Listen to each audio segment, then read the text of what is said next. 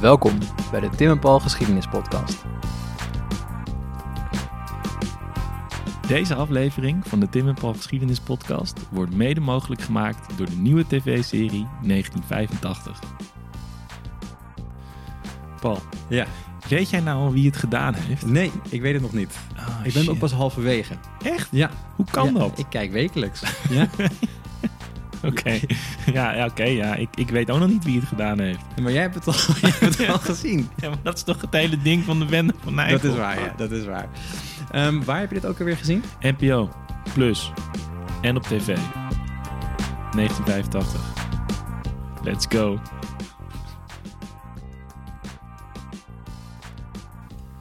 Fake news. Een term die sinds een aantal jaren niet meer weg te denken is uit ons collectief geheugen. Maar is dit eigenlijk wel iets nieuws? In de 16e en 17e eeuw werden er ook nieuwsberichten gemaakt die soms wel en soms niet betrouwbaar waren. Met andere woorden, hoe is de wisselwerking van informatie in de vroegmoderne tijd? Om daar meer over te weten te komen, praten we met Rosanne Baars. Ze promoveerde op nieuwsuitwisseling tussen Frankrijk en de Republiek in deze periode. Belangrijkste vragen.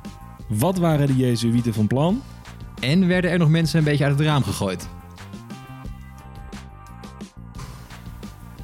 Paul, Ja, oké. deze week bij jou thuis? Ja.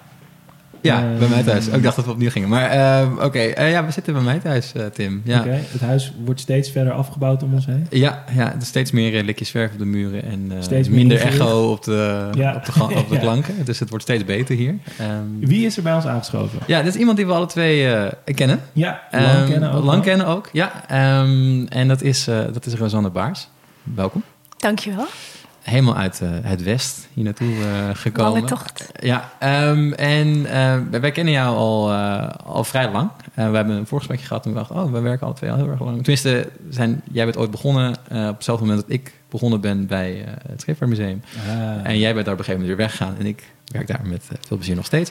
Ehm, en dat is, nou ja, dat is Maar het tien, allervetste is tien, nog elf jaar wel geleden. dat Ja, ze toen gewoon een boek heeft geschreven. precies. Ja, En wie kan dat zeggen? Ik niet. Ik heb niet. nog geen boek Ik geschreven. heb ook Tim. nog geen boek geschreven. Nee, misschien eh, voor Ooit. de volgende podcast. eh, Nog ja. heel even, waar ging dat boek toen over? zo? Dat ging over eh, Johannes Veldkamp en dat was een 18e eeuwse scheepschirurgijn die onder andere naar het Caribisch gebied en Noord-Afrika voer. Ja, met hele Ja. mooie tekeningen. ook, Ja, met eh, heel veel mooie tekeningen van eh, hele, ja, plantages ook. Dus dat is Ja. heel bijzonder, dat zien we niet vaak, maar ook christenslaven in Noord-Afrika. Dus eh, ja. Oké, dus we Ja, hebben het tijdsvak al een beetje verraden hiermee. Vroegmodern gaan we doen. Ja, we gaan het hebben over vroegmoderne tijd. Leuk. Hou me niet langer in spanning, Paul. En de luisteraars ook niet. Waar We gaan het hebben over eh, nieuws. nieuws. Eh, Nieuws in de 17e eeuw. En nieuwsuitwisseling, informatieuitwisseling in de 17e eeuw. Ehm, Want daar ik- doe jij nu onderzoek naar, toch? Rosanne? Ja, nou, ik heb voornamelijk. Ik, ja, ik, heb, ik heb mijn proefschrift ehm, ging over nieuwsuitwisseling in de tweede helft van de 16e eeuw. Dus inderdaad, nou ja, richting 17 tot 1598. En dan voornamelijk over nieuwsuitwisseling tussen de Nederlanden en Frankrijk. Dus ehm, hoe deze twee buurlanden, want dat waren in die tijd, want Nederland en België waren nog samen, hoe die eh, over elkaar hoorden. Ehm, en, eh, en, en dat is inderdaad vooral eind 16e eeuw nieuws. Dus het nieuws voordat de eerste kranten er waren. ja. Eh, dat heb ik eh, veel onderzocht. En ja. hoe, hoe, die zeggen, oké, voordat de kranten er waren, maar wat, wat lezen mensen dan voor die uitwisseling, zeg maar? Ja, dat was dus- Of is dat... Nou ja, dat was toen ik aan het onderzoek begon, was een van de grootste, eh, nou ja, laten we zeggen, dingen waar ik, waar ik wat mee moest. Omdat ehm, ik begon met het onderzoek en ik, nou ja, ja, ik deed het voor een MBO-aanvraag. Dus ik maakte, schreef een voorstel. En ik wilde heel graag nieuwsreceptie doen. Dus ik wilde echt weten, wat hoorden mensen nou voor internationaal nieuws in het andere land? Ehm, maar dit was de tijd van mondeling nieuws. Hm, ja. Dus er waren nog geen kranten. Heb je weinig bronnen van? Mensen Ja, lazen inderdaad ja. eh, eh, geen eh, eh, pamfletten. Of dat lazen ze wel, maar, maar ik heb betoogd in mijn proef minder dan werd gezegd. Eh, dus dan moet je mondeling nieuws gaan onderzoeken. Maar ja, hoe onderzoek je nou mondeling nieuws van 400 jaar geleden? En eh, dat bleek toch wel te doen, want ik heb heel veel dagboeken onderzocht. Ah, Eh, en er waren heel veel, met heel veel mensen hielden dagboeken bij, schreven chronieken, eh, schreven ook brieven. En daarin schreven ze dan heel veel wat voor, nou ja, wat voor mondeling nieuws er aankwam in hun stad. En, Dus, en heb je daar, is, moet ik dan echt denken aan een soort van man op een kist die roept wat er in Frankrijk gebeurd is? Of Ja, dat. Uh, dus uh, officiële omroepers, maar ook wel uh, reizigers die werden ondervraagd. Ja. Dus mensen hingen een beetje rond bij de stadpoorten. En dan ja. zeiden ze van, oh kijk, daar komt iemand. En dan, waar ben je geweest? Uit Brug, ja, Brussel. precies, ja, precies. En dan nou, echt zo. En dan, dan zei van, nou ja, er werd gezegd vanochtend door een reiziger die aankwam... dat, dat er oorlog is uitgebroken in, in, Frankrijk. En dat de koning dit heeft gedaan en een legertroepen dat. En, en andersom. Dus ook in Frankrijk hangen ze rond op pleinen, op markten, op op, nou ja, bij stadspoorten. En daar horen ze het nieuws. En dat schrijven ze dan keurig op. En dan zeggen ze van, nou ja, in het dagboek... ik hoorde vandaag dat dit en dit is gebeurd in, in, in, in Zuid-Frankrijk of in Amsterdam. En dat, dat was een verrassing voor mij... Uh, dat mensen dat zo nauwkeurig opschreven. Ja, ja. En dat ik dat mondeling nieuws zo goed daardoor kon onderzoeken. Maar is het dan... Zeg maar, ik denk dan meteen aan dat spelletje... wat je vroeger misschien op de basisschool was gedaan hebt. Dat zeg maar in zo'n kringetje. zo'n kringetje zit. Ja, en dan begint één iemand begint aan de rechterkant en dan zegt een woord en dan gaat het helemaal rond. En dan vervolgens komt het aan de andere kant Zegt- komt het totaal. poep. Ja, en dat iedereen lachen.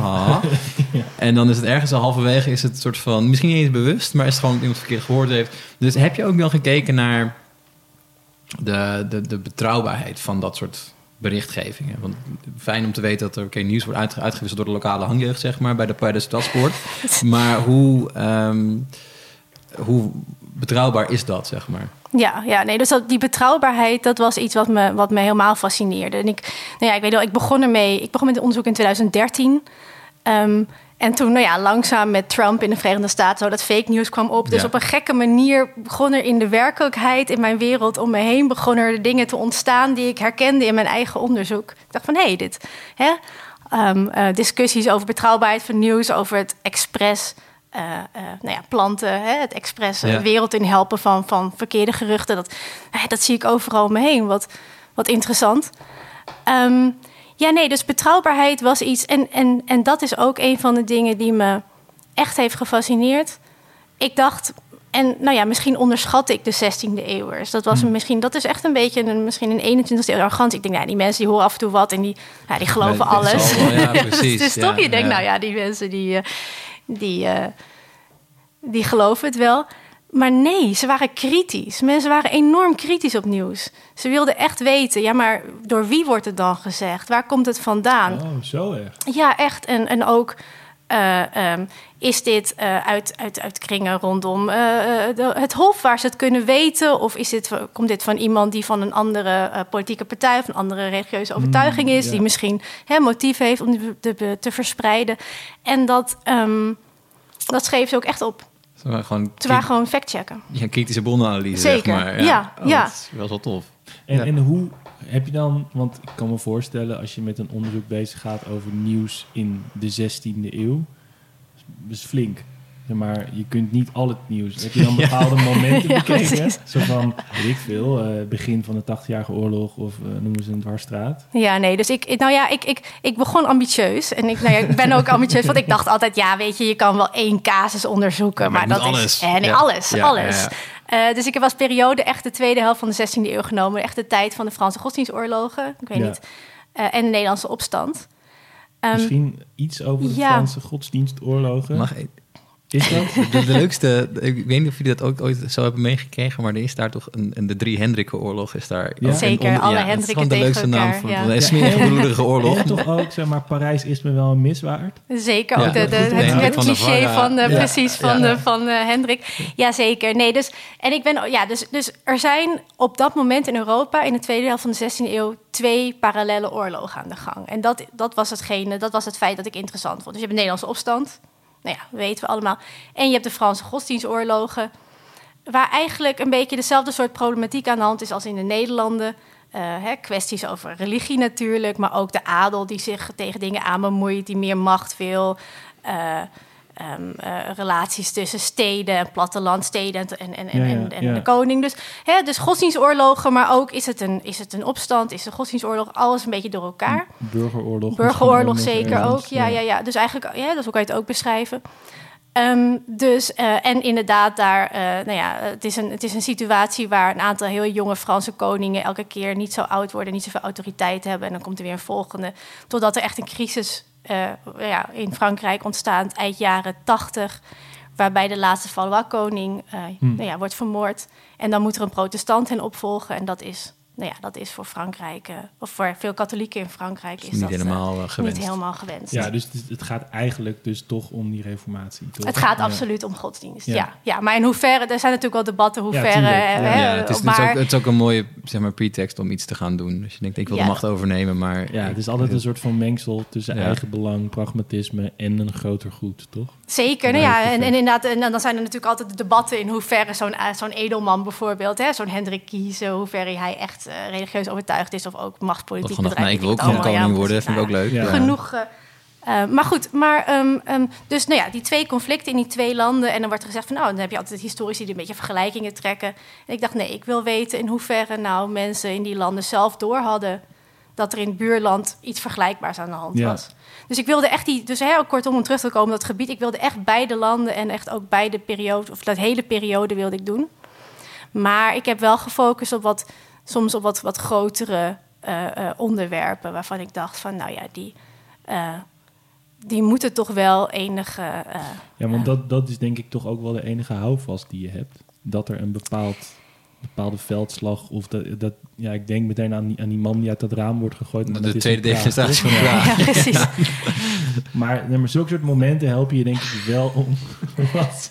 Even de tweede demonstratie van Praag. Ja, maar Het is gewoon, ja, er wordt Ja, iemand uit het raam dat- gegooid. Dat ja. associeer ik met, met die Franse godsdienstorde, maar dat is fout. Dat is, eh, dat is inderdaad wat, wat meer naar het oosten. Ja. Maar nee, Ja. ja, klopt. Anyhow, ehm, dat soort momenten, ik kan me voorstellen dat dat soort momenten wel eh, in zo'n dagboek je dan, maar dat ja, als je dan een bepaald moment kiest, dan he- helpt het je ook al je bronnen te kiezen, toch? Want anders moet je gewoon dag, maar misschien zijn er ook niet zoveel dagboeken van 16e Nou ja, eeuwers. Dat is het dus. Dus eigenlijk ben ik juist. eh, eh, ik, ik, ik heb half heb ik op die, op die hè, op bepaalde grote gebeurtenissen heb ik gelet. Maar ik heb ook ben er gewoon die dagboeken gaan lezen. Dus ik heb Ja. uiteindelijk 50 gevonden. 50. 50 dagboeken, ja. Dus Ja. eh, vijf, zeg 25 Nederlandse, Nederland-België. Ja. En 25 Franse. En dan mag gewoon kijken, ja, waar, waar schrijven die mensen? Welk nieuws noteren ze dan in die dagboeken? En is dat internationaal nieuws? Kijk, sommige mensen zijn heel internationaal ingesteld. Die Ja. van, nou ja, ik wil, hè, er is wat gebeurd in Duitsland, Engeland, Nederland. hm. En andere mensen zijn echt alleen gericht op, nou ja, het graan staat er niet goed bij bij de buurman. eh, of, eh, Ja, dus hè, het is natuurlijk.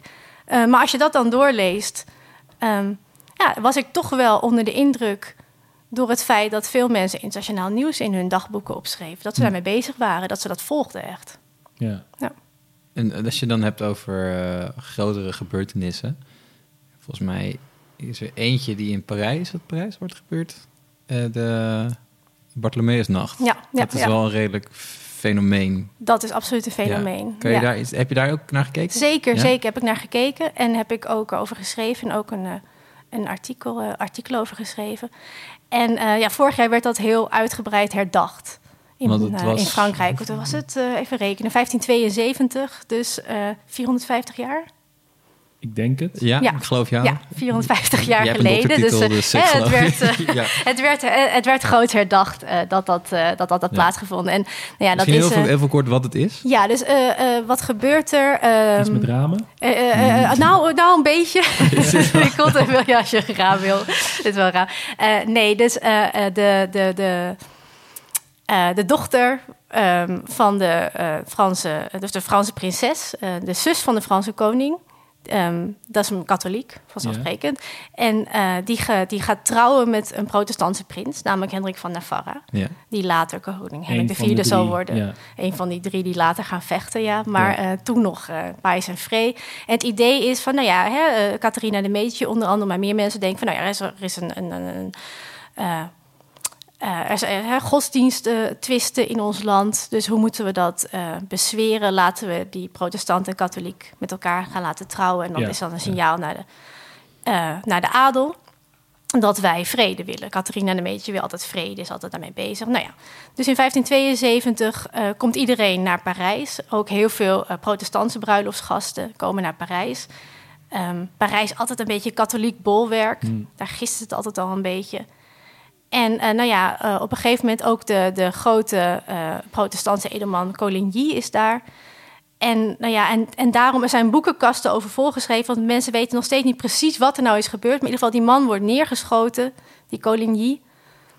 Ehm, eh, de, Franse, e- de protestantse edelen zijn boos. En waarschijnlijk heeft toen de Franse koning het bevel gegeven om zoveel mogelijk protestantse edelen te laten vermoorden omdat hij bang was dat ze wraak zouden nemen Mhm. op de, nou ja, de koning en de katholieken. En dat is zo uit de hand gelopen dat alle katholieken in Parijs, alle protestanten die aanwezig waren, dus niet alleen die bezoekende adel, maar ook gewoon hun buren die daar woonden, hebben allemaal, allemaal. uitgemoord. Ja, Wauw. ja dus dat is of ontzettend bloedbad. eh, echt een gruwelijk bloedbad geworden. Er zijn verhalen over. Je hebt een heel beroemde protestantse edelman. Die werd uit zijn huis gesleurd met zijn zoontje van tien. En dat zoontje van tien, ze werden uitgekleed. En dat zoontje van tien leefde nog. En die heeft toen een paar uur op straat gelegen. onder het lijk van zijn vader. Oh. Terwijl hij zich stilhield om te zorgen dat hij niet alsnog door die rondtrekkende katholieken werd vermoord. En die is toen de stad uitgesmokkeld en zo. Nou ja, en dat loopt uit de hand en dat gaat door het hele koninkrijk, verspreidt zich dat. En overal in steden waar katholieken en protestanten een beetje in rust samenleefden... gaan opeens al die katholieken die gaan die protestanten uitmoorden. Blijven er dan nog wel protestanten over? Of- Ja. Ja, er blijven er over, maar er zijn er ook wel heel veel gevlucht. Dus er vluchten enorme groepen mensen, Ja, vluchten naar ja. Engeland bijvoorbeeld. Eh, Want Ja. daar zit Elisabeth, dus daar Mhm. is het veilig. Ja. Mensen vluchten naar Zwitserland. Ook al naar de Republiek? Of? Ja, nou, dat is natuurlijk moeilijk. N- Niet echt, want in 1572 in de Republiek, of nou ja, toen nog in de Nederlanden, Ja. was Alfa aan de gang. Dus Ja, het is dat niet je echt alsof dat je- nou een, dat dat nou een plek je was waar van de je... regen in de wisten ze dus door het nieuws. En dan Zeker. komen we weer bij onderzoek. Dus dan was er dus wel in Frankrijk het bewustzijn van Nederland, doe maar even niet. Waarschijnlijk wel, ja, of bijna zeker wel. Maar het interessante is dat ehm, dus dat nieuws over die Bartholomeusnacht... ehm, mensen wisten wel dat er niet zo heel veel pamfletten ook over zijn verschenen. Dus ze dachten dat van nou, in Nederland wisten ze niet zoveel over. Maar het mondelinge nieuws en die dagboeken, dat is echt enorm. Ja. En mensen weten al heel snel, eh, hè, eerst in Antwerpen, dus dat gaat ook. Dat, dat, met couriers kan dat best snel gaan. Als je wel eens, hè, je denkt, je hebt zo'n courier, die gaat zijn paard op en die wisselt met een paard. Dus het is een paard in galop. En dat paard op een gegeven moment is moe, maar dat, hè, dat, dan krijgt hij een vers paard. Nou, dan kom je best, kan je heel snel grote afstanden afleggen. Ja. Dus dat nieuws bereikt Antwerpen al heel snel. En vanuit daaruit Amsterdam ook al heel snel. Ehm, maar het interessante is dat, eh, en dat heb ik ook onderzocht, is dat ze eigenlijk. hè, er zijn altijd discussies geweest hoeveel mensen er dan zijn vermoord in Parijs. Want het is heel moeilijk inschatten wat nou de hoeveelheid Ja, mensen ja. is. Ehm, en dat historici zijn op een gegeven moment hier in hè, zijn de 21e eeuwse historici zijn op een soort nou ja, ehm, compromis uitgekomen van nou ja, het waren ongeveer 8000, 9000 denken we. Ehm, en dat zeiden ze toen ook al in de Nederlanden. Dus de schattingen waren heel goed. Terwijl in andere landen, in Zwitserland zeiden ze ja, het zijn er 50.000. En in, Ja. in Engeland zeiden ze oh, tienduizenden. Maar. Dat, dat hoef, die hoeveelheid mensen, eh, die zijn dus beter. Die werden in de Nederlanden al. hè, ze hadden het feitelijke nieuws, waar we nu weer op teruggekomen, hadden ze daar eigenlijk al wel. Al redelijk goed in de smiezen. ja, van- ja, ja, ja. ja, zo- zo Heb je daar een verklaring voor? Is dat dan juist de afstand? Of de... Nou, ik denk dus dat dat komt omdat het nieuws dat ze kregen ook eh, tamelijk, laten we zeggen, nou, misschien toch niet zo heel emotioneel was. Ehm, de, kijk, als je als, eh, als vluchteling aankomt in Ja. Genève en je zegt, oh, de straten waren, de rivier, de Seine was rood van het bloed en overal was dit en oh, het zijn er, het zijn er duizenden, het zijn er tienduizenden. Ja, dan gaat en het dat, dan gaat het hard en dan gaan mensen dat geloven. Maar ehm, dit was toch wat, eh, ja, wat zakelijker op dat moment hier. Ja. Ja, sick. En dat het dan ook dus wel gewoon... Want je hebt er ook zo'n soort statisch beeld bij. Toch wat jij net omschreef van dat paard. Dat dat dus gewoon best wel hard gaat. Ja. En je, en je denkt, nou, dat is misschien wel op een aantal maanden... dan zijpelt dat niet Nee, dat is een kwestie van dagen echt. Ja, ja, ja, ja. ja. Ja, sick. Zijn er dan eh, mensen uit het raam gegooid daar? Nou, die koning, al je, hebt altijd 19e eeuw, je hebt, je hebt echt afgrijzelijke 19e eeuwse schilderijen. Als je ooit je echt wil vermaken, dan moet je 19e eeuwse schilderijen gaan bekijken van, van, de, van de Bartholomeusnacht. Want in die tijd konden ze al die lekkere, weet je wel, ook zo'n duistere Catharine de Medici met ja. zo'n zwarte sluier om en Ja, zo. wat, nog heel even, Catharina de Medici. Ik denk dan meteen aan eh, de Medici in Italië. Ja, maar- ja, zij komt daar vandaan. Dus zij was getrouwd met de Franse koning. Dus dat soort van Ah, rijke bankiersdochter, Italiaanse, die naar Frankrijk daar als koningin. Dat, is- Ja. dat is handig. Ook Franse koningen die Ja, eh, trouwen graag ja. eh, met eh, eh, nouveau riche families. Ja. dus, eh, en dat is natuurlijk ook, hè, ik bedoel, dat we historisch hebben ook al vaak gezegd over ja, die vrouw, een soort van zwarte weduwe die Mm, daar ja, allemaal ja. achter zat. Maar dat, nou ja, dat wordt ook wel genuanceerd. Ehm, ja. Je, je noemde net fake news. Ja. en zeg maar vroegmodern fake news. Heb je daar een voorbeeld van? Van een dat dat dus echt zo bewust geconstrueerd is om iets verkeerd af, af te schilderen. Ja, zeker. Ja, nee. Dus, ehm, maar ten eerste, het was dus heel interessant dat mensen zich.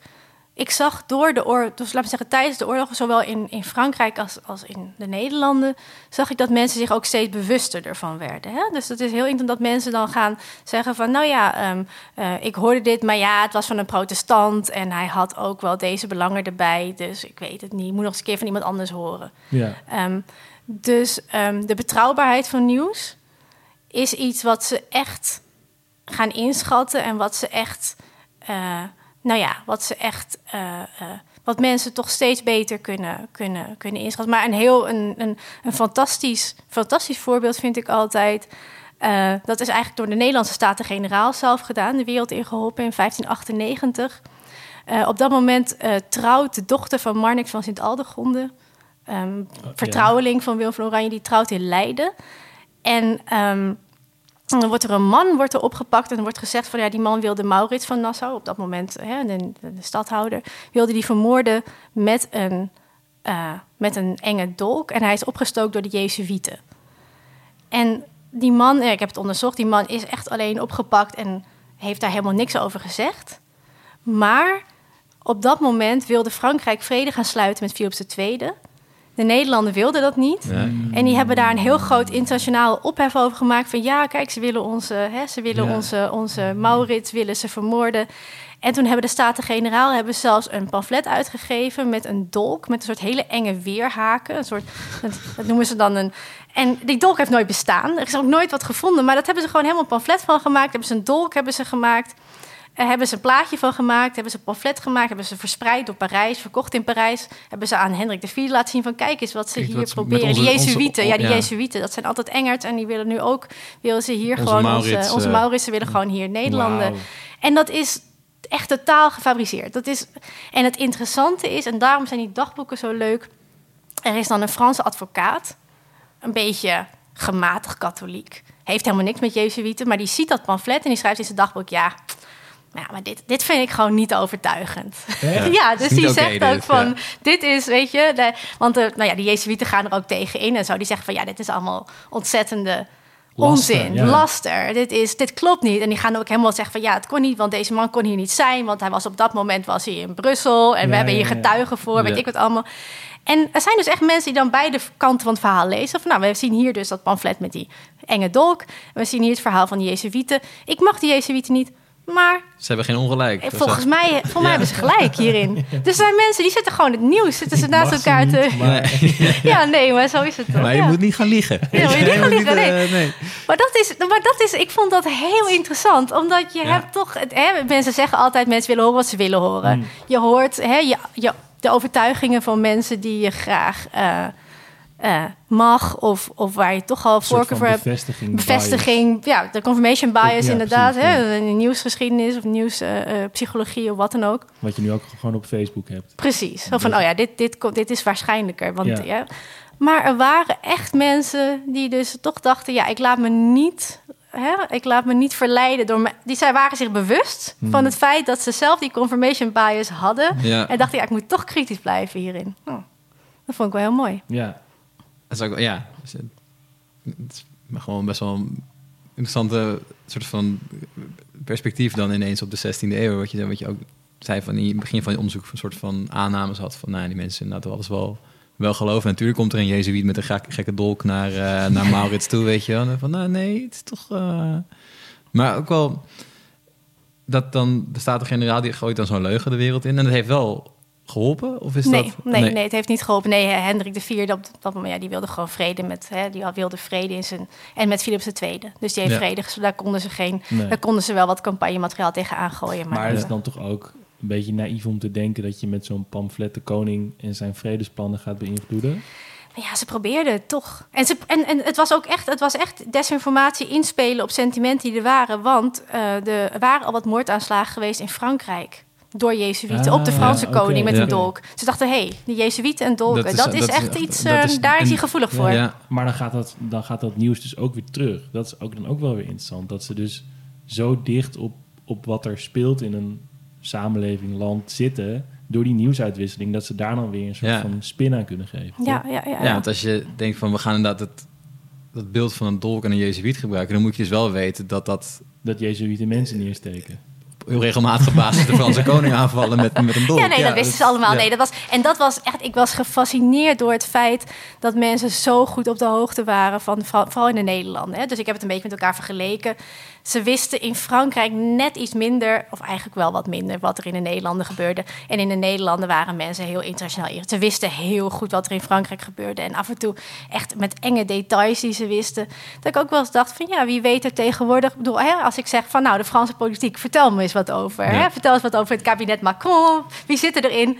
Wie Le kan je noemen? Ja, geen idee. Ja, toch, dat Nee, is, maar nee. die 16e eeuwers die konden dat hoor. Die wisten gewoon van, nou, het was dat, hè, dat is de kiezer en dat is die hertog en eh, die heeft die functie en dat is raadgever dat. En, en ook een beetje nou, in dagboeken waar ze aan speculeren van, ja, nou, misschien wil die partij meer macht krijgen aan het hof. Het kan dit zijn, het kan dat zijn. En dat ging over de Franse politiek en er waren gewoon mensen in Amsterdam die erover aan het nadenken waren. Van, nou, oh. Maar het is natuurlijk wel dan, niet om dit hele onderzoek nou eh, in discrediet te brengen, maar het is wel een soort stukje van eh, de bevolking, toch? Die ja, ja, ja, kan ja. lezen, kan schrijven, Ja. een dagboek bijhoudt, toch? Dat- Ja. ja, nee, en dat was ook echt iets. Want ik, toen ik begon, dacht ik van, nou, maar daar wilde ik dat mondeling nieuws ook. Ik dacht van, ja, ik wil, ik wil zo dicht mogelijk bij de gewone man komen. Hè. Dus Ja. dat, is- dat is, eh, Ja. eh, maar ja, dat is al. eh, want kijk, we wisten natuurlijk, de internationale elite, die was sowieso op de hoogte. Tuurlijk, we ja. weten dat Willem van Oranje brieven met schreef met Precies, iedereen. hier, en, en, daar. En die maken het nieuws ook. die maken het ja. nieuws, maar die schrijven ook elkaar. Die hebben ontzettend goede netwerken. Ja. Dus die krijgen het sowieso wel door. Maar ik dacht, ja, we hebben gewoon de gemiddelde persoon op straat. Wat weet die nou? En dan is het inderdaad zo dat je dan uitkomt. Zo, je probeert echt omlaag te gaan, zullen we maar zeggen, in Ja. de samenleving. En dan kom je uit toch bij de geletterde stedelijke Ja. elite. Dat wel. Eh, maar eh, soms niet altijd. Nee, maar het was wel, weet je, eh, best wel gevarieerd publiek. Ik had een, een, een non bijvoorbeeld, non in Den Bosch. Nou, die kon schrijven, maar...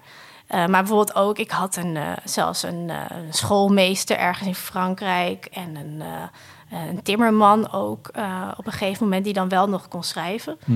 Ehm, dus, dus je komt wel, soms zelfs de lagere middenklasse had ik nog wel te pakken. En ze schrijven ook welk nieuws er wordt verteld echt op Ja. straat. Hè? Dus Ja, dan kom je bij wel weer erachter Ja, precies, ja. bij die inderdaad de stadspoort of waterput of Ja. Ja, marktplein. Ja, precies. Dat die mensen dan zelf bij bepaalde midden, middenstand horen, Ja. zeg maar. Eh, dat maakt dan niet zo heel veel uit, want ze schrijven wel op wat ze van... Wat ze van andere mensen Ja, horen ja, op straat. Ja, ja, ja. Ja. Ja.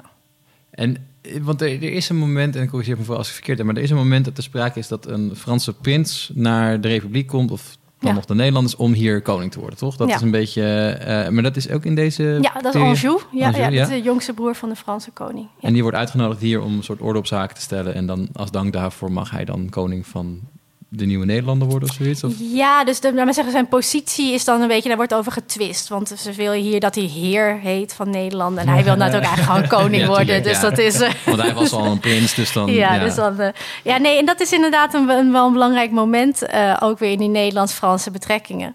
Ehm, eh, laten we zo zeggen, het was geen makkelijke man, die, die jo- jongste prins, die Anjou.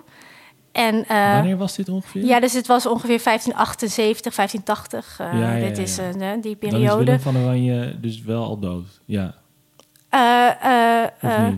nee, hij leeft nog. Maar ze willen gewoon, ze willen prestige.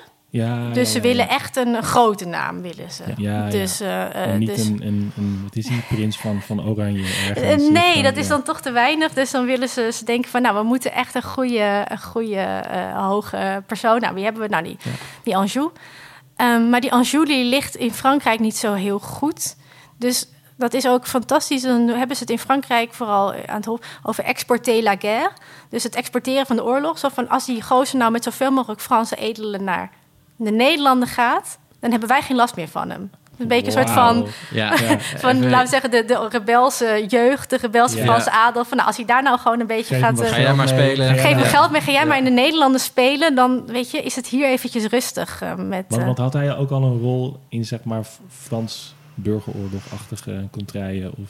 Ja, dus hij was af en toe, hij, hij was ook wel eens een beetje betrokken bij de protestanten en zo. Het was echt zo'n zo'n jongste, jongste broer met eigen aspiraties. Ja, dus ze waren niet altijd even Met blij. weinig kansen en dan maar zelf En dan maar zelf. eh, En dan toch, eh, ja, nee. Dus, dus dat was op een bepaalde manier een beetje een opluchting. En hij had dus eh, al heel veel, heel veel Franse adel had hij mee. Ehm, maar dat werd een ontzettende blamage. Eh, op een gegeven moment had je in Antwerpen, nou ja, ontstond eh, een, dat heette Franse Furie. Ehm, en eh, dat was in eh, 1582, maar begin 1583. En dan, nou ja, dan, breekt, dan breekt daar de pleurs uit. Dan komt er, komen gevechten tussen, tussen de Antwerpse burgers en die Franse soldaten, of die Franse edelen. En dan worden er ook heel veel Franse edelen worden er, nou ja, afgeslacht. Alweer. Alweer, ja. Zo- zo Dit keer dus terugkerend heel veel katholieken ook. Ja, Als dat je is een ouder wordt, thema. moet je niet een Franse protestant Nee, je moet eh, edelman ja. zijn. Nee, maar het is ook niet katholiek, want hier gaan dus de Ja. katholieken eraan. En dan, ja. nou ja, dan is eigenlijk de fine fleur van, van de Franse edelen zijn afgeslacht. En sowieso in Frankrijk hadden ze ook echt een hekel aan die Anjou. Dat zie je ook in die dagboeken. Die mensen vervloeken hem. Ze maken ook allerlei anti-gedichten en liedjes. Want kijk, op het moment dat jij met je... Gewoon met, schrijven. ja, maar dat- echt, joh, dat is echt. Want als jij, laat me zeggen, als Franse edelman eh, op weg wil naar, naar, naar, ja, naar de Nederlanden, hij moest dus al die soldaten verzamelen. Ja, En daarmee met die troepen soldaten trok hij dus naar het noorden. Ja. Maar die noordelijke gebieden in Frankrijk, die hadden dus te maken met die soldaten.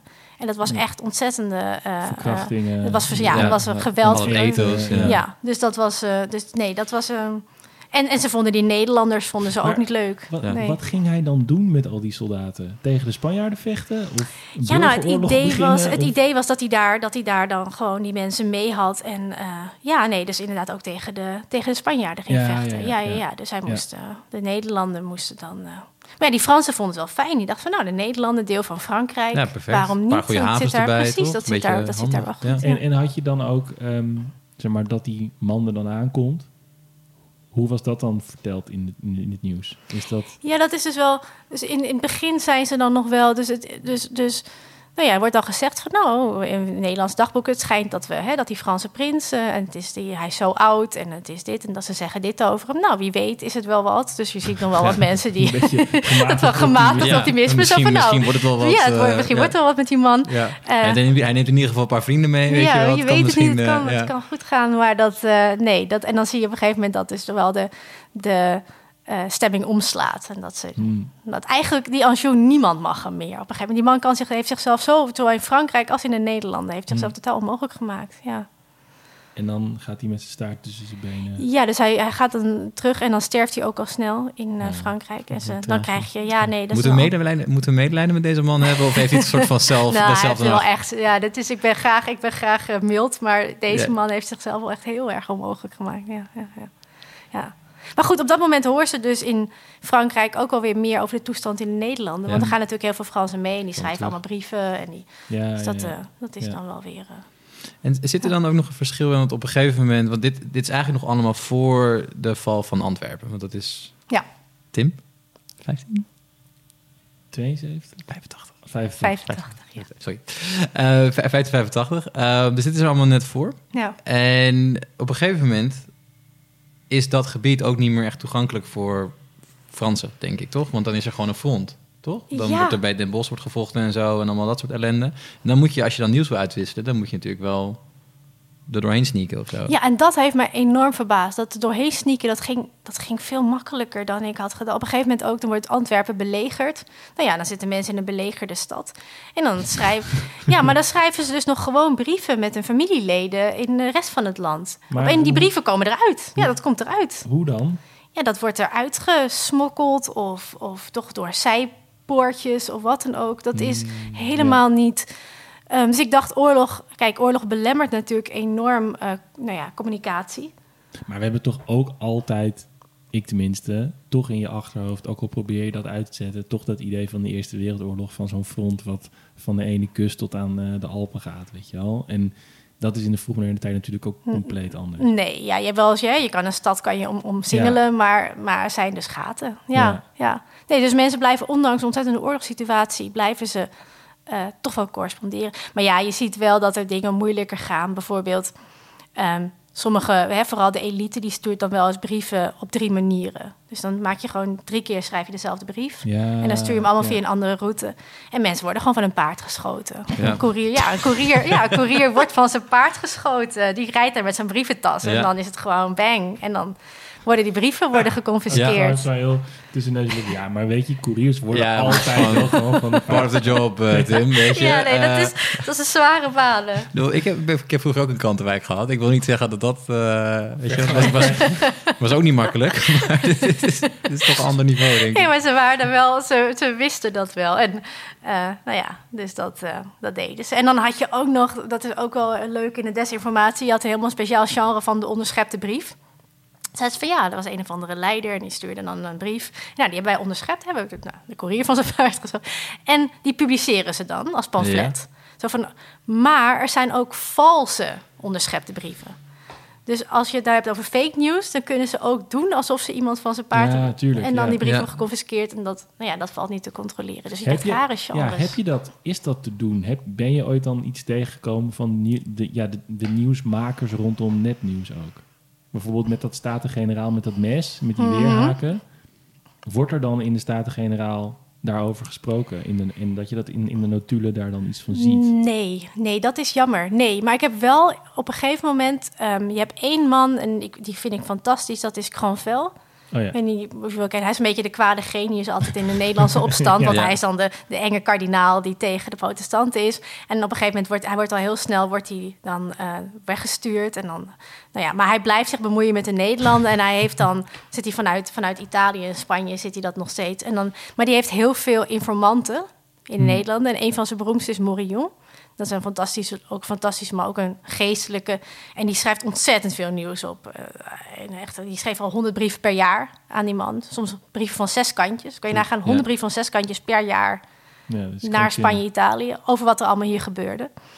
Eh, maar op een gegeven moment zijn die dan ook echt een beetje aan het overleggen over van, nou ja, wat is nou de goede manier bij pamfletten om, eh, om eh, dingen over te brengen. En dan hebben ze het ook over, op een gegeven moment heeft dan, hè, dan zijn beide kanten zijn, zijn mensen met pamfletten aan het bestoken. En dan klaagt Cranvel, geloof ik, van ja, maar dit pamflet is ook veel te lang. Wie leest nou zo'n lang Ja. pamflet? Zo van, dit moet bondiger. dit moet, korter. dit moet maar één kantje. Want dit is moeten- ja, ja, precies, ja. Dus dat, ze, ze zijn daadwerkelijk aan het nadenken over... ja, zo'n lang pamflet, dat eh, wordt Misschien is dat ook nog even goed om, misschien voor de luisteraars die er wat minder mee bekend zijn, een pamflet. Wat is dat? En waarom, Ja. waarom wordt dat zo belangrijk? Ja, nou ja, weet je, ik, ik ben er voorzichtig... Pamfletten, ja, pamfletten zijn dus in feite eh, gedrukte... eh, eh, ja, een beetje informatie. Het is informatie op een, op een, nou ja, het kan allerlei vormen hebben. Soms heb je pamfletten van één pagina, soms pamfletten van honderd pagina's. Of met een plaatje? Met een plaatje. En het Ja. gaat vaak over één onderwerp. Dus je hebt een pamflet over, ehm, weet ik veel, de, de dood van Willem van Oranje. Of een pamflet over de troonsbestijging van Karel ehm, Zoveel, negende. ja. Weet ik veel. Je hebt, hè, je hebt heel veel pamfletten. Het is vaak over één onderwerp. Het is vaak politiek. Maar het is ook... Historici hebben het wel vaak gebruikt. Dacht van, nou ja, als het in een pamflet staat, dan is het nieuws. En dan horen mensen het via dat pamflet, hè, dat nieuws. Maar eigenlijk, de, of ik weet wel dat het, het niet zo is. Mensen horen eerst nieuws, mondeling, of via brieven of wat dan ook, hoe ze het Ja. aankrijgen. Ja. En dan, het is eigenlijk een soort opiniestuk.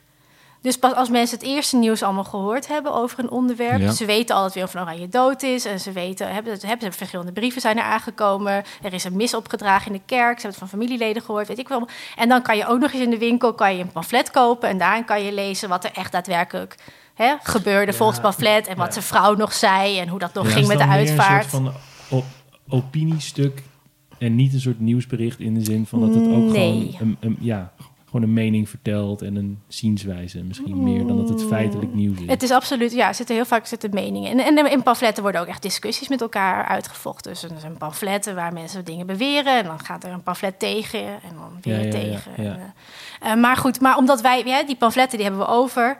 En eh, er werd ook altijd gezegd van, nou ja, als er ergens veel pamfletten over bewaard zijn gebleven over een onderwerp, dan zal dat wel een belangrijk onderwerp zijn geweest. Want dan is er veel over gepubliceerd. Ja, Dus, ja. en dat is niet zo. Ah.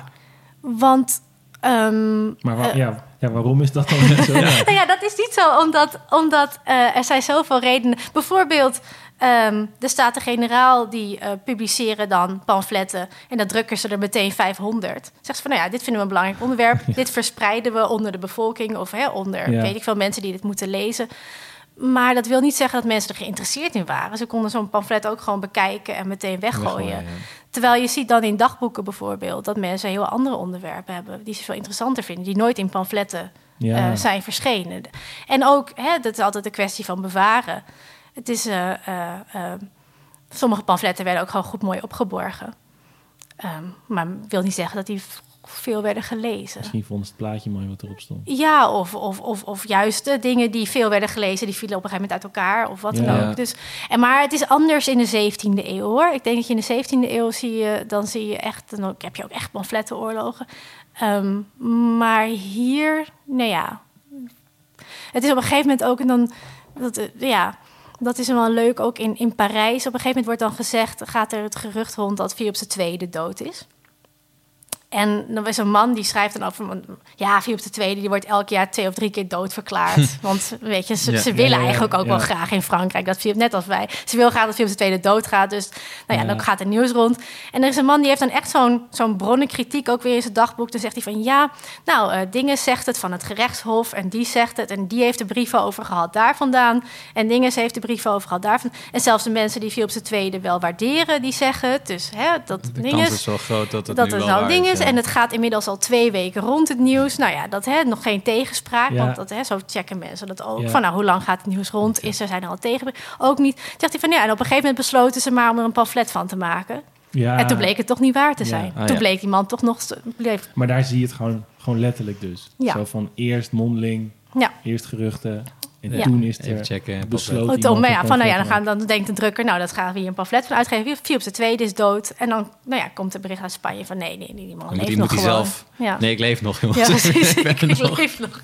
Ja, nee, dus, dus je ziet heel erg hoe dat dan gaat met, eh, met checken. Ja. Is dit nou nog allemaal je proefschrift of niet, waar we het nu over hebben? Dit is eh, veel mijn proefschrift. Eh, maar ik heb ook, ik ben daarna doorgegaan, want ik bleef natuurlijk gefascineerd. En eh, ik heb recent nog een artikel gepubliceerd. dat een ander aspect van nieuws. En ehm, dat is dus na mijn proefschrift. En dat heeft te maken met die Morion en Cranvel. En dat gaat over eh, slecht nieuws en wat voor invloed dat had. Hm. Dus dat was eigenlijk iets waar ik al die tijd al door gefascineerd was. Terwijl ik met mijn proefschrift bezig was. En ik dacht, nou, toen ik klaar was en ik had mijn boek uitgegeven op een gegeven moment. dacht ik van ja, dit, is- hier, hier heb ik veel over gelezen. En dat wil ik ook nog wel even aandacht aan besteden.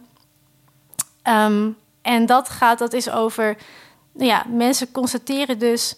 En dat heeft ook wel weer links met tegen. Misschien was het me minder opgevallen als we er tegenwoordig niet Ja. ook mee bezig waren.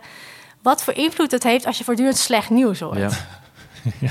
En, Ja. en daar, nou ja, daar gaan ze dan, en daar, daar, daar hebben ze het ook over in die tijd. Zegt ze van ja, nou ja, dingen, hè, mevrouw Dinges hoorde slecht nieuws en kreeg koorts en ging in bed liggen en kwam gewoon twee dagen haar bed niet uit, omdat ze er zo naar van werd van Ja. het nieuws.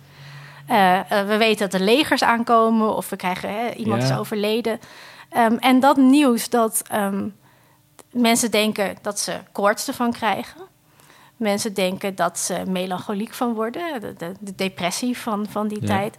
Eh, sommige mensen denken zelf dat je ervan dood kan gaan als je, als veel je te veel slecht nieuws, te schokkend hoort. dat je, en dat, ik vind dat ook, hè, als je het hebt over mentaliteitsgeschiedenis, fascinerend dat je, dat je dus dat nieuws zo'n, dat mensen dachten het nieuws kan zo'n impact hebben Ja. op je, Maar je is, nog, nog steeds zo, toch? Dat als jij de hele middag een beetje slecht nieuws binnenkrijgt... dat je ook denkt, nou, ik heb vanavond geen zin om Maar even... je krijgt er geen koorts van. Nee, geen koorts, maar wel van... Hm, ik voel me niet zo heel prettig hierdoor. En ik, Ja. heb, ik weet je wel dat je soms een beetje Mhm. lang geslagen wordt. Door, zeker als het extra voor een existentiële dingen zijn. Komt een, er komt een leger aan. Of weet je wel, er is een, Ja. een overstroming hier of dat of dat. Ja. Ik denk, nou, ik weet even allemaal niet zo goed hoe ik het... eh Nee, moet absoluut. bolwerken, zeg maar. Ja, ja, ja. nee, en dat ook weer. Dat, ik dacht van, nou, dat geeft wel een mooi inkijkje in die hè, 16e eeuw. Dat mensen ook toen al eh, soms ook slecht nieuws voorzichtig brachten. Of, of, of wat dan ook, zulke soort dingen. Of, of ehm, nou ja, dat ze zichzelf een beetje beschermden tegen, tegen te veel slecht nieuws. Ja, want kon je, nu kan je gewoon zeggen, nou, ik lees de krant niet. Of ik zet de tv niet aan. Ik ga niet het acht uur journaal kijken. Maar kan me ook voorstellen dat als dat nieuws zo erg in zeg maar, de dagelijkse cultuur van de, ja, ik weet het niet precies, de, de, die man die daar staat te schreeuwen of de, de pomp, de, de, weet je, de waterput, eh, dat je je ook niet echt aan kan onttrekken? Of Nee, dat klopt. En mensen wist, wilden het toch wel weten, want nou ja, omdat er natuurlijk oorlog was. Want we hebben altijd over een oorlogssituatie. Ja, je wilde wel eh, op de hoogte blijven. Dat is dan toch wel, dat merk je wel, dat mensen dat willen. Maar ik kwam ook leuke, wat ik ook een heel leuk voorbeeld vond, was dat ik op een gegeven moment heb je dan de slag bij Mokerheide in 1574. En dan, eh, dat is, nou ja, dan hè, een beetje Noord-Limburg. En dan eh, wordt ook een leger van eh, de jongere broer, onder andere van Willem van Oranje, Lodewijk van Nassau, wordt in een pan gehakt. Ehm, en Lodewijk van Nassau verdwijnt. Dus die, hè, die, nou ja, heel veel doden op het slagveld en in de modder en zo. En, Ja. en die man is niet meer te vinden. Maar in, mensen geloven dan niet dat hij dood is, veel mensen. Dus hij, je krijgt een soort Elvis-situatie... waarin mensen dan nog in een dagboek schrijven... oh, vandaag kwam het nieuws, echt maanden later... dat hij nog in Keulen is gezien met zijn hand, met zijn arm in de mitella. Of, of, dus laten we zeggen, deze man, die toch een beetje een held was... Hè, de jongere Ja. broer van Ja, van. Oranje... best wel knappe edelman, protestantse held... Ten strijde tegen de Spanjaarden. de strijd Ja. tegen Spanjaarden. En hij, ehm, ook in Frankrijk, onder sommige mensen wel een held. Eh want heel lang in Frankrijk gevochten. Ze, ze hebben zijn lijk niet gevonden. Ze weten dus niet of hij dood is. Ja, en ja. dan zijn er heel veel mensen die nog heel veel over speculeren over... ja, maar hij is daar nog gezien. leeft nog. Ja. Lodewijk leeft, ja, Ja. ja. Ja, En dan pas echt... Sommige mensen zeggen van, nou ja, volgens mij... En op een gegeven moment zegt Willem van Oranje, geloof ik, dat hij hè, dood is. En van, oké, ik heb nou, voor mij is hij- van hem gehoord, Ja, dus het zal volgens wel, mij is hij echt eh, dood. ja, maar, ja. maar dus dat, dat, dat hem spotten nog op allerlei plekken, dat... eh, Sick. Ja. En de naam is nu gevallen, Willem van Oranje. Ik heb het gevoel dat Willem van Oranje nu toch vooral een beetje als een soort van ja, pragmatieke eh schuinsmarcheerder wordt gezien. En dat hij in de 19e eeuw echt zo van de vader des Mhm. vaderlands. Ehm, hoe was dat toen? Heb je daar ook naar gekeken? Hoe zo iemand dan door die mensen die dus dat allemaal vanaf, vanaf de zijlijn zien en dan komt die man weer en ja. heb je daar iets over, een beeld van? Of? ja, nee, ik heb natuurlijk vooral gekeken naar hoe die Fransen eh, naar hem keken. En die Fransen vonden hem wel een beetje, veel een beetje oproerkraaier. Ja, Die man die toch, eh, eh, nou ja, onrust aan het veroorzaken is Ja. daar in dat gebied. Eh, Is dat nou wel nodig? Dat, dus ja. Ja, dat is een goede vraag. Was het allemaal nodig Was het geweest? allemaal nodig? Is het allemaal... eh, Wat doe je dit nou eigenlijk? Ja. Het is vooral, er zijn best wel vooral wat katholieke Fransen die hem, Ja. eh, Ja. Nou ja, die maar hem niks vinden. Nederland heb je dat niet... eh, Nou ja, het, ja, het verschilt heel erg. Ehm, ehm, ehm, eh, ook eh, oh, hè, wat, wat, wat, wat, eh, wat voor religie mensen Hmm. aanhangen. Ehm, maar, ehm, maar ik, heb dus naar, ik heb dus naar beide kanten gekeken. Ja. Dus ik, ik, zat, ik, ik heb er niet, ik heb er natuurlijk al een beetje ja. voorbij zien komen. Maar bijvoorbeeld wat ik dan wel interessant vind, dat mensen dus in de Nederlanden echt heel erg belangrijke Franse helden hadden. ja, Dus oké. waren echt fan van bepaalde Franse edelen. die, die Coligny bijvoorbeeld, die wordt vermoord in de Bartholmeesnacht. Dat is echt zo'n held, zeggen mensen. Ah, de admiraal. En dan schrijven ze erover. het- en dan- wat, dus die naam komt me vrij bekend voor. Maar is dat ook, is dat hij, is hij ook familie van Louise de Coligny? ja, hij is een, eh, de vader. Oh, dat is wel... Ja, dat is Familie, allemaal. Het is ja. één kleine, Ja. één kleine Ja. En, eh, Wie is Louise? Dat is de vierde vrouw van Willem van Oranje. Ah, oké. de enige eh, reden waarom ik dat weet, eh, Tim, is omdat ik vlak bij de Colignystraat heb gewoond. Dus dat is het enige dat, dat, dat, ik, dat die naam daardoor bekend voorkomt. Ja. Ehm, maar ehm, ik, eh, ja, dus die mensen, die hugenoten, in, eh, ehm, die hebben ook een soort van rol gespeeld bij de watergeuzen en zo, toch? Dus ik zie dat daar dus, Wow, wow, wow, wow. Hugenoten, waar komen die ineens vandaan dan? ja, dus de Franse protestanten. Ja. ja, die, die hebben een belangrijke rol gespeeld bij ehm, een soort van, ja, nou ja, de watergeuzen, toch? Of- Nou ja, weet je, beide groepen gingen de grens over. Dus ze, ze, ze, ze hielpen elkaar inderdaad. Ja, maar ik kan me voorstellen dat je dan denkt, oh, die Fransen, dat zijn wel sympathieke eh, mensen, die komen hier de boel eh, ontzetten. Nou ja, weet je, het ligt er een beetje aan wie je, wie je Wie het vraagt, vraagt, ja. ook weer. eh, eh, eh, en, eh, ehm, dus inderdaad, als het, als, het, dus, dus als het allebei Calvinisten waren en ze hielpen elkaar onderling, dan, dan waren ze wel positief. Ja. Maar ehm, ja, ja. Wat ga je nu doen? Waar ben je nu mee bezig? Ik ben bij Frankrijk gebleven. Ik werk nu in een project aan de Universiteit van Groningen over eh vrede stichten in 17e eeuws Frankrijk.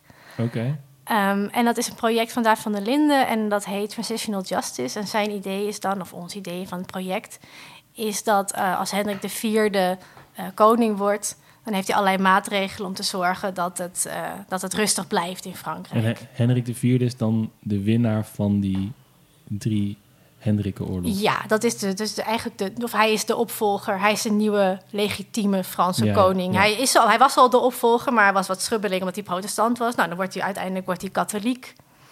Ehm, Dan jouw citaat. hij Ja, heeft, eh, ja, dat is ja. een ontzettende mythe, maar vooruit. Het Oh, klinkt hè, goed. dat- is het ja, niet nee, dat is, dat is, dat is, eh, dat Het, is, is, het is wel mooi. Het is dus wel laten we mooi. het gewoon, weet je, meestal als... als Het, het is bij mij gewoon in het, in het hoorcollege verteld. Ja. schande, schande. Maar Nee. hoezo is het niet waar dan? Ja, ze hebben gezegd dat hij, ik, ik heb, dat, dat, dat hij dat nooit heeft gezegd. Nee. Het- Ons hele wereldbeeld staat hier. Eh. het, is, eh, het zijn van die ja, catchphrases. jullie kunnen, de luisteraars kunnen het niet zien, maar ik zie een bepaalde verslagenheid. Oh, goed, ja, dit is...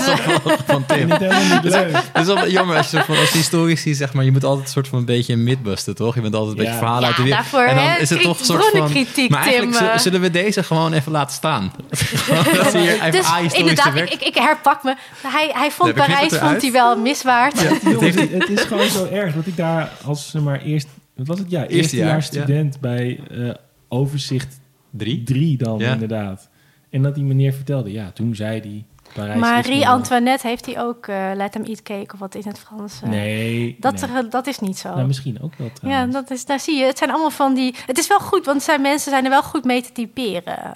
dus, Ja. ehm, eh, maar ik, ik geloof dat historici wel een beetje erover dat hij dat niet. Maar goed, nou, oké, maar hij is Parijs. toch wel katholiek geworden? Hij is katholiek geworden, ja. Dus hij is katholiek geworden. Dus misschien heeft hij het niet Ehm, gezegd, maar heeft hij het wel gedacht. En Ja, heeft dus inderdaad, nou ja, precies. En hij heeft dus Dankjewel, gedaan. En hij, hij is echt een grote vredestichter geweest. Ja. Dus hij heeft rust gebracht. Frankrijk had inmiddels 40 jaar oorlog, burgeroorlog erop zitten. En die mensen waren moe. Dus, nou ja. En dan gaat het project erover hoe je dan vrede houdt. En Hmm. vooral hoe je die katholieken en protestanten rustig houdt. Hmm. Die elkaar toch voortdurend naar het leven stonden. En binnen in dat grotere project eh, onderzoek ik de vredescommissarissen. En dat, hadden, ehm, dat hadden, het was een soort, nou ja, was een functie waarbij de Franse koning één katholiek en één protestant met z'n tweetjes de provincie instuurde. En die moesten daar dan in dorpjes Vrede stichten. vrede stichten. Dus die gingen daarheen. Die zeiden van nou... Ja, precies. Ja, ja, dus echt een katholiek en een protestant Ja. edelman. Dat is van het begin van een hele slechte grap. weet? Ja, ik ook, precies. Nou ja, dat was het. En die gingen dan naar een, een stad en die gingen zeiden van, nou ja, vertel, hier is Bonje. Laten we dit gaan oplossen. Oké, deze begraafplaats wordt voor jullie, maar dan mogen zij Ah. deze kerk. En dat werd dan, eh, wat zijn jullie klachten? Dus die gingen zitten, die kregen alle klachten van alle inwoners van beide kanten. En die zorgden. ehm, een vriendin van mij zei een soort rijdende rechter. En nou ja, dat was dus in, Overrecht van overval. ja, precies. Nou ja, zulke soort, zulke soort z- zaken werden behandeld. En dat had Hendrik IV ingesteld en dat ging goed. En Lodewijk XIII die bleef dat ook doen. Die ging al wel weer wat meer vechten tegen hugenoten, vooral in het zuiden, maar hield nog maar. En nou ja, Lodewijk XIV, op een gegeven moment heb je dan hè, de beroemde revocatie van het edict van Nantes Ja, ja, ja, ja. ja, in ja. 1685. Hè, de herroeping van het edict. Dus die zorgt dan dat protestantisme gewoon helemaal uit zijn Bestaat koninkrijk wordt meer, verbannen.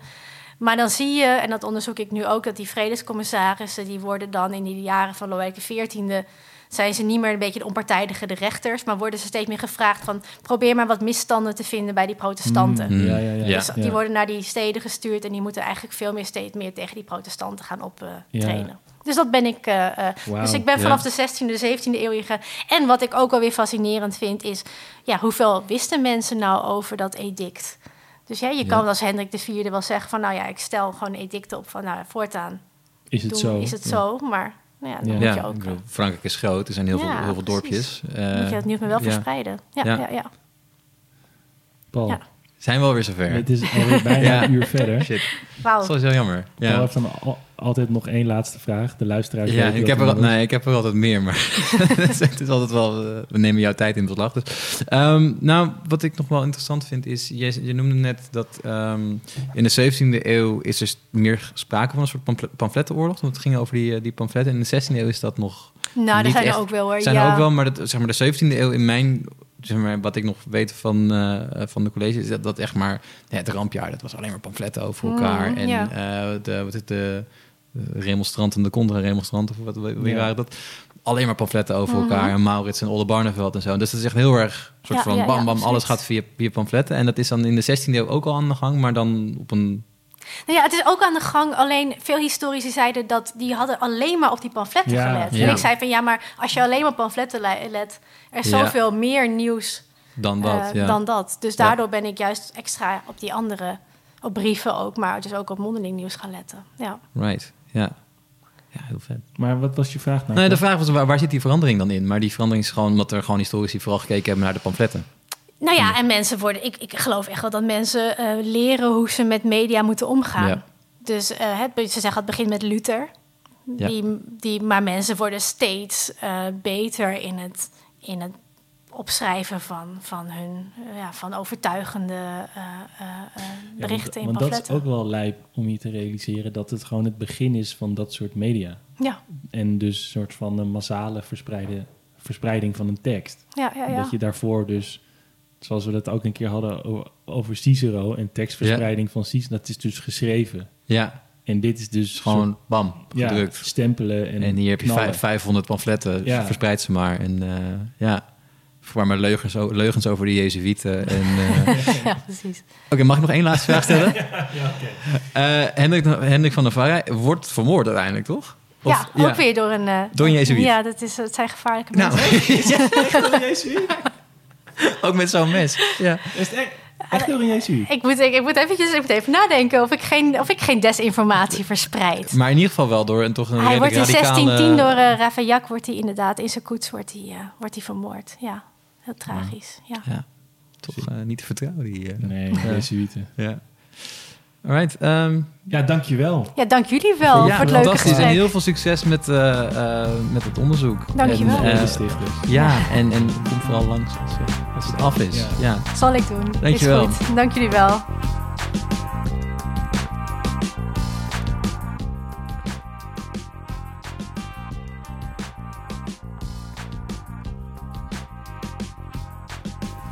We moeten heel even iets bekennen. We hebben toch even nagezocht, want we willen geen Jezuïeten vals beschuldigen Oh. hier.